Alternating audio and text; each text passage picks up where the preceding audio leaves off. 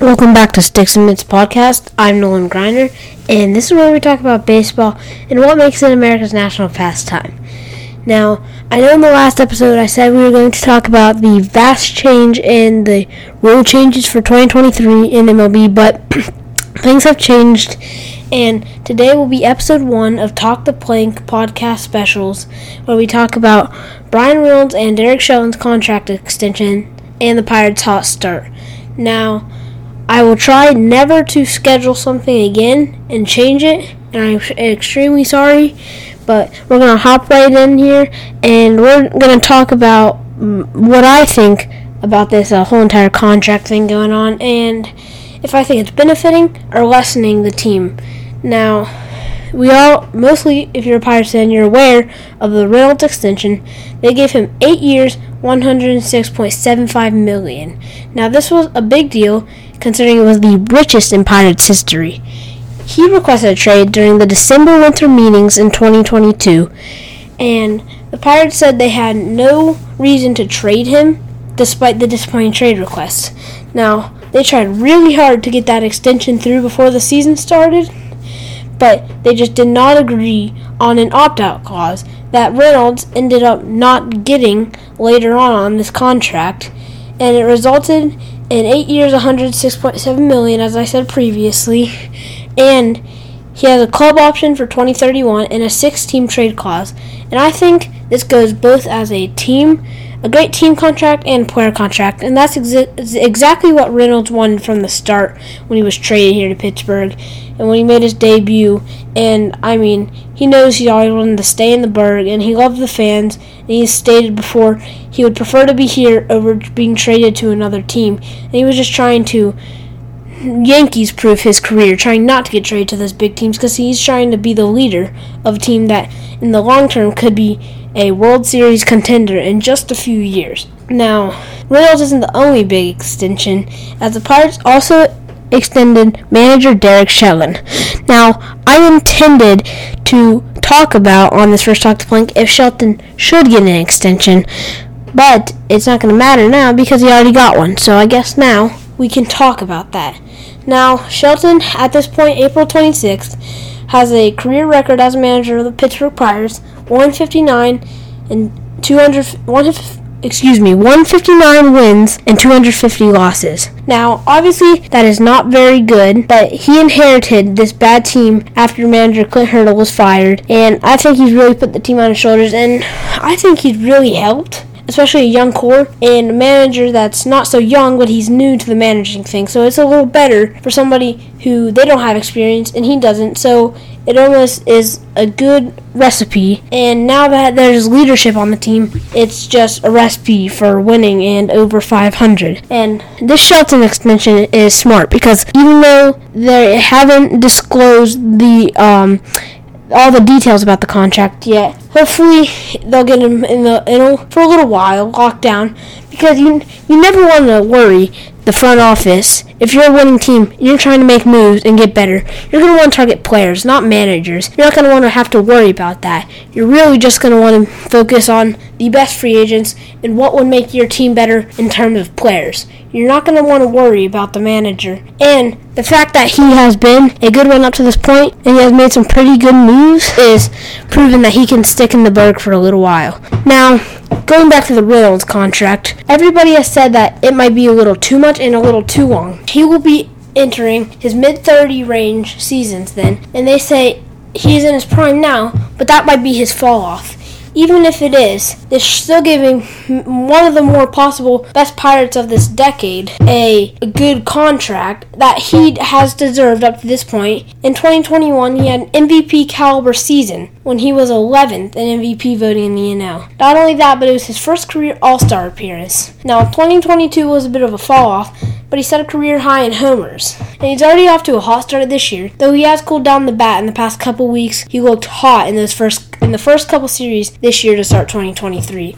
At this point, he has five home runs, and his average is still kind of well average, but he's still looking like the one of the better Pirates players on that team. And me personally, I think it's a smart move, like I said, just because he has proven to deserve the money. And when he turns into a veteran, he's going to be, well, for example, like a Cutch. He's going to be that player that's going to teach the young guys coming up then, maybe draft picks out of high school now, that he's going to be like, oh, yeah, you're younger, he's going to teach them the ways. And that's just how you get together as a team and you do better. Kind of like what the Pirates are doing now. They're just becoming a better team because it's all adding up. The veterans, the rookies, it's all coming together, and they're looking like a playoff contender team for a team that had honestly no hopes from anybody coming into the season. They had a little with all these new signings, but I don't think anybody thought that they would have the record they do at this point. They have a 17 8 record as of April 26th, and that is a good start, and I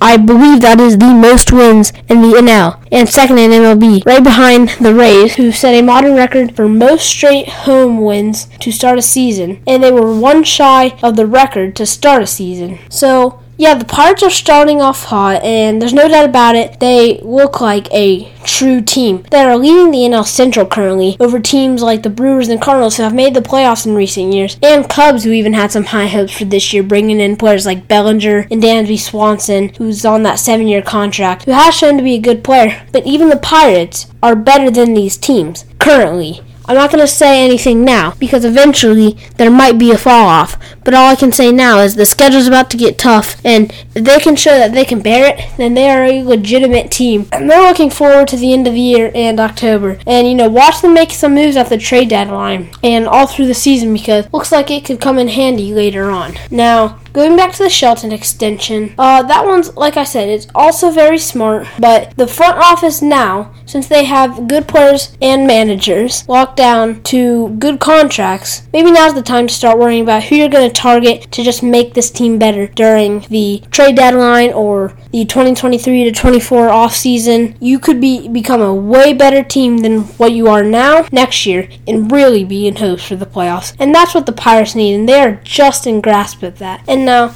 even though this is a hot start, people are saying that it's just it's just going to happen for a little while and then the fall off is going to happen. But if they can remain like this till the deadline, I think one of the bigger things that they're going to need to get is the starting pitching. Now, yes, the starting pitching, who it was supposed to be the weak point, has really done really good, but I still think I still think they need the leader in there. Keller and Rich Hill are both pretty good.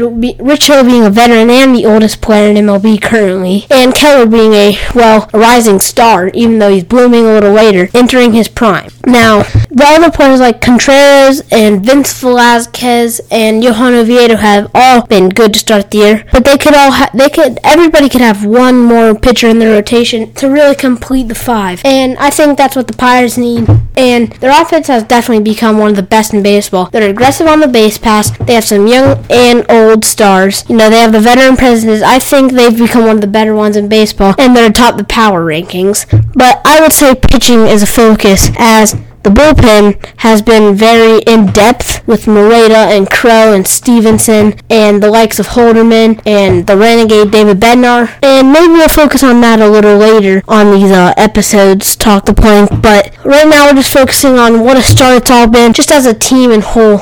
And it has been just like one of the more craziest starts to a season who weren't to a season for a team that hasn't really been hyped up in a very long time. Really, since they last made the playoffs in 2015, and the last time they won a playoff game was 2013. So I'm sure all Pirates fans are hoping they snap that 10-year drought for a win in eight years, making it. Now might it be this year that would be extremely good and there would be really something to root about in the coming years. But even not, you can't misjudge the Pirates from there because moves can be made and prospects are coming up. They have the number one pick in the 2023 draft, and I think we'll also get to that later on on these episodes. But I will say, taking somebody out of college like Chase Dollander from Tennessee, a starting pitcher who has so much potential, or the outfielder Dylan Crews from LSU, those could both be great picks that could really be like Henry Davis who could get to the league quickly. Now, Henry Davis hasn't made it to the league yet, but as I think we're all speculating, as long as he stays away from injury, which he really has to this point, he will make a quick call up. And we've seen college players in recent years just get called up so quickly because of all the experience they had in college. It's a little tougher for players who are 18 coming out of their senior year of their local high school. So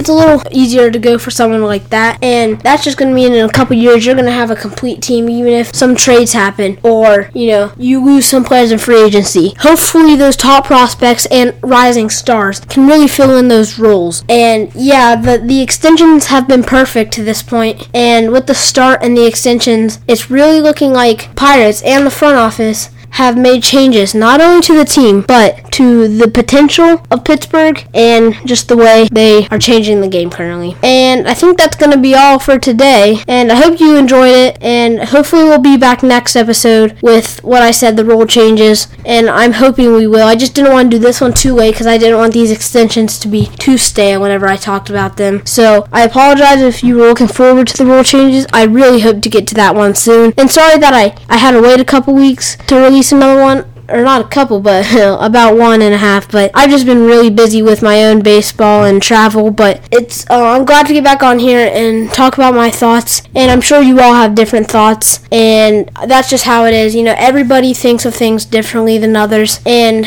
I respect everybody else's opinion. But this is just mine. I hope you enjoyed it. I'll see you in the next one.